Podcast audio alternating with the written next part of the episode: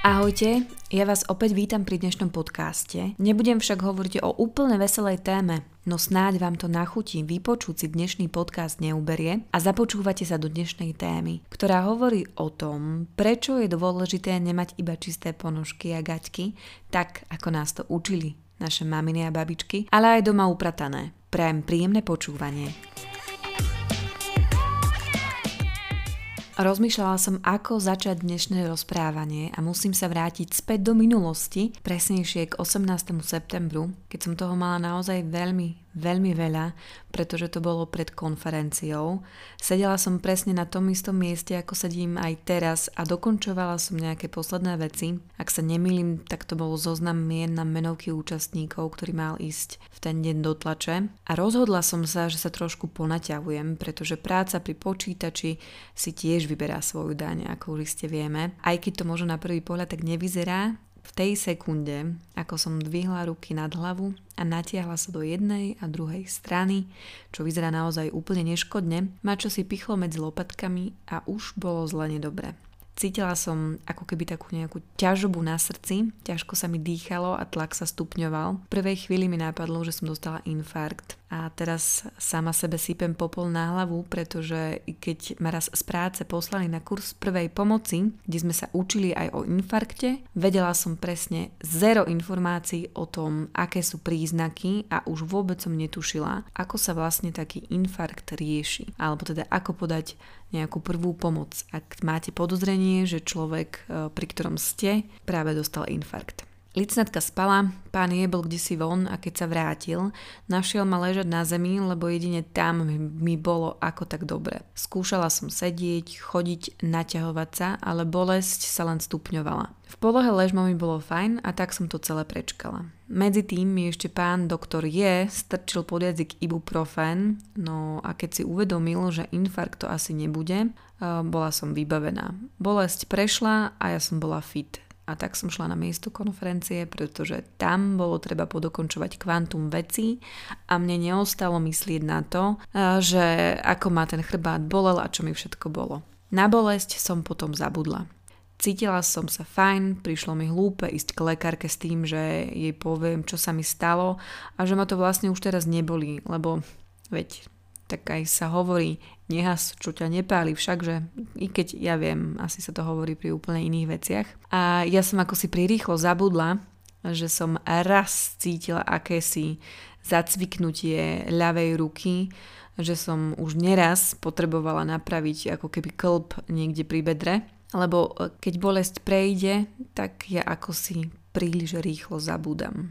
A toto zabúdanie mi trvalo niekoľko týždňov, kým som nedávno nesedela na gauči, nepísala si so sestrou a zrazu to nejako prišlo. Samozrejme v oveľa väčšom prevedení ako prvýkrát.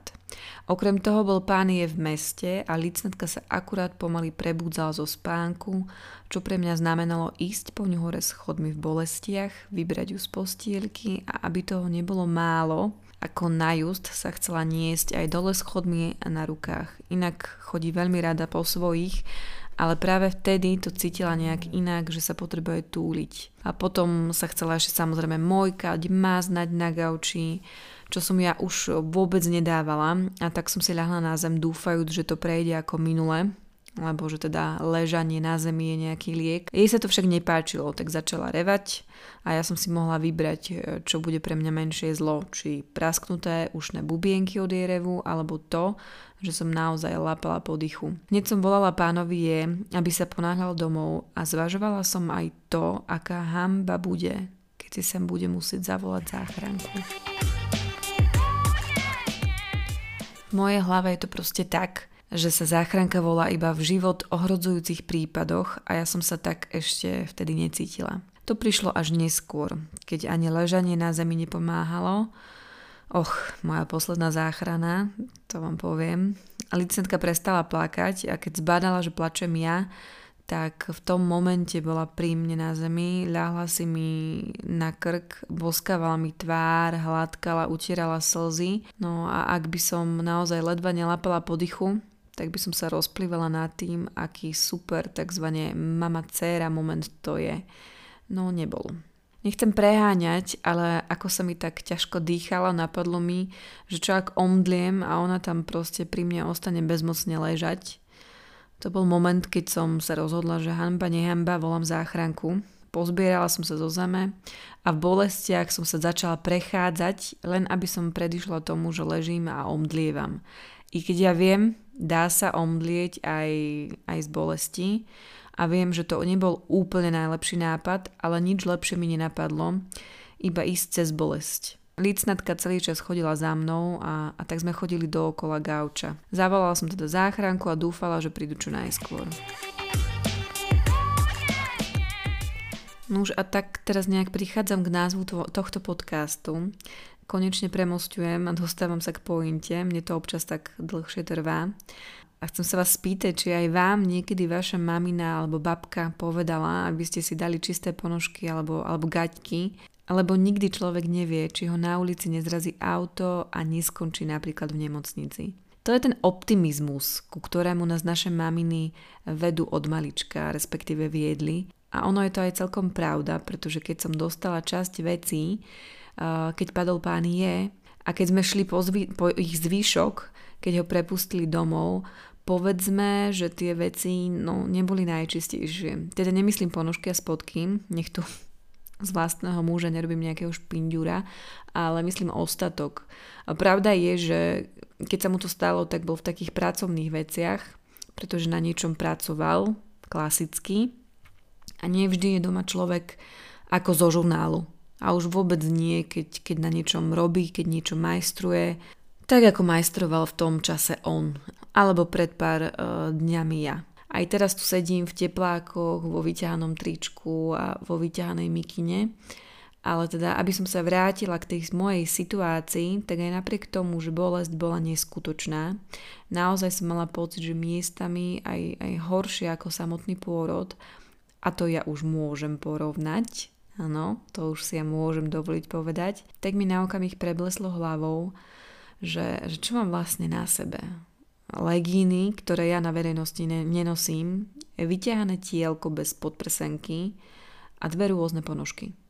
A to som vám zabudla spomenúť v tom podcaste o Zero Waste, že ak ma zbadáte náhodou v dvoch rozličných ponožkách, nie je to nič výnimočné. Obe už totiž zrejme doslova nemajú páru, pravdepodobne tá ich druhá polovička mala na sebe dierku a tak skončila v koši.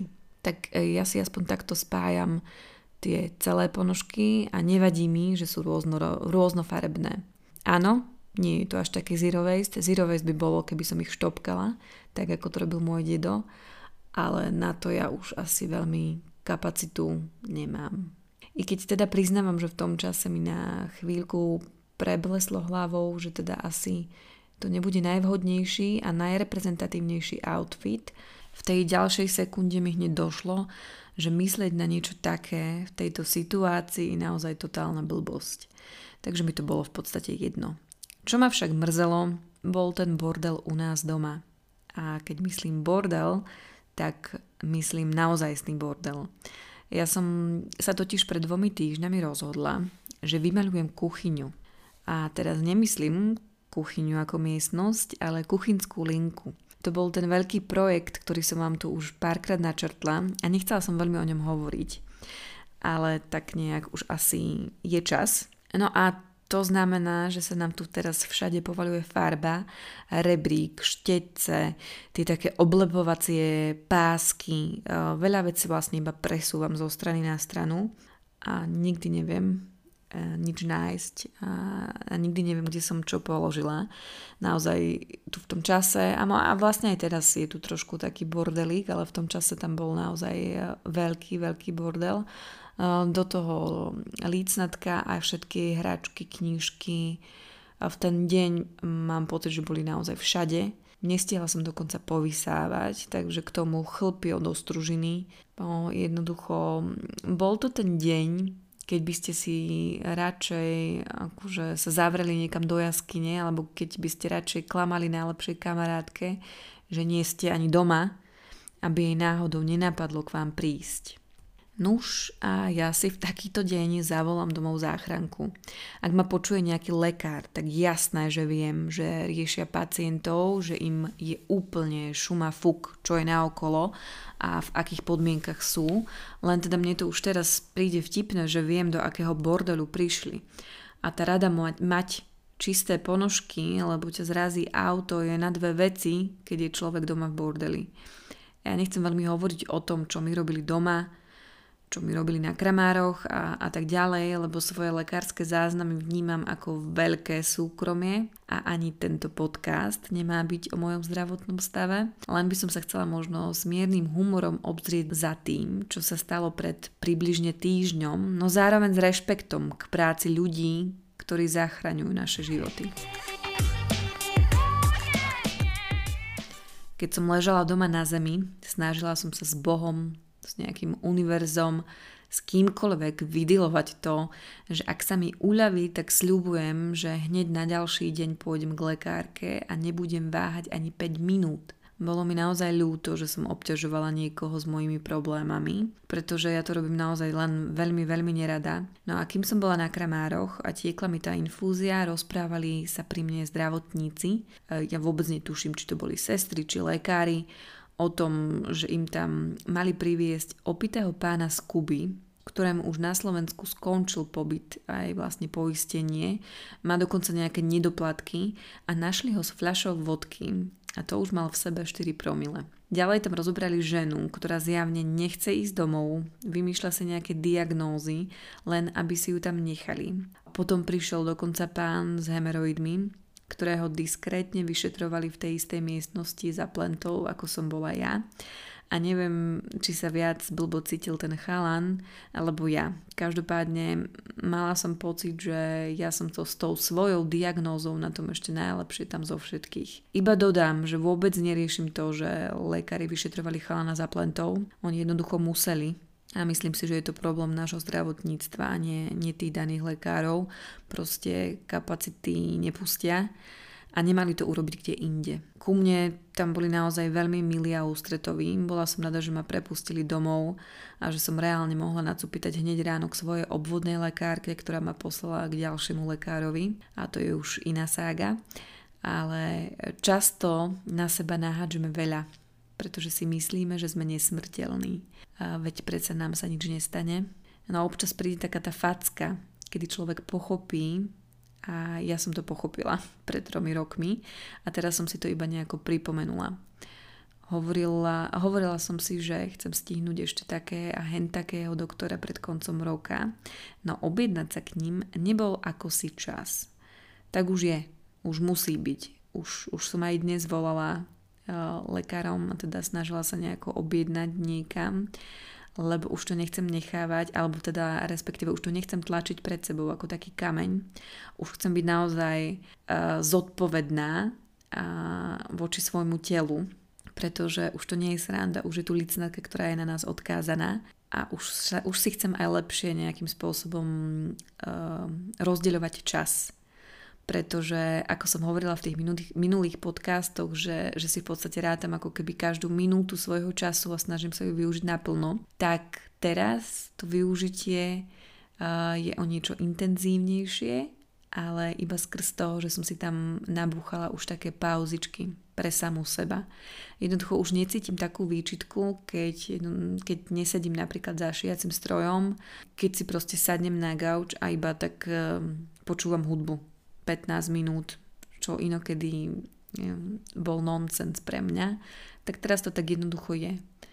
Úplne s veľkou radosťou si položím mobil niekam na poličku a neriešim ho, lebo bola som zvyknutá riešiť veci za pochodu a naraz aj variť a odpisovať, variť a posielať nejaké vojsky a podobne. Tak jednoducho už som ako si spomalila.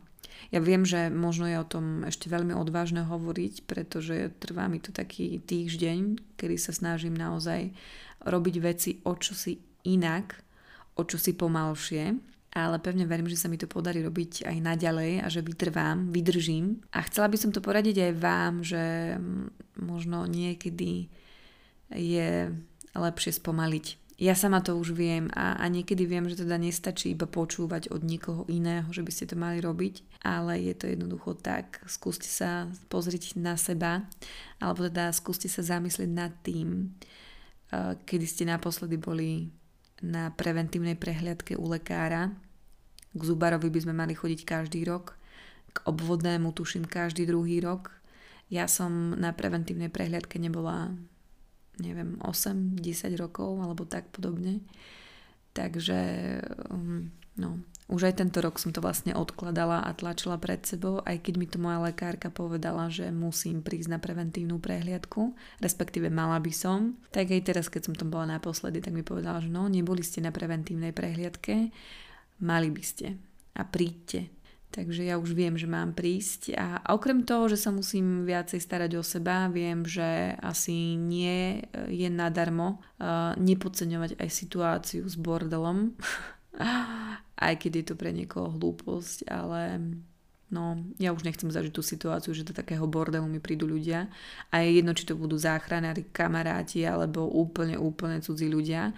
A viem, že sa teraz možno trošku mením na, na moju maminu, možno licnatka by povedala, že ježiš, mama, čo šalieš, veď už ich v živote neuvidíš a, a tak podobne.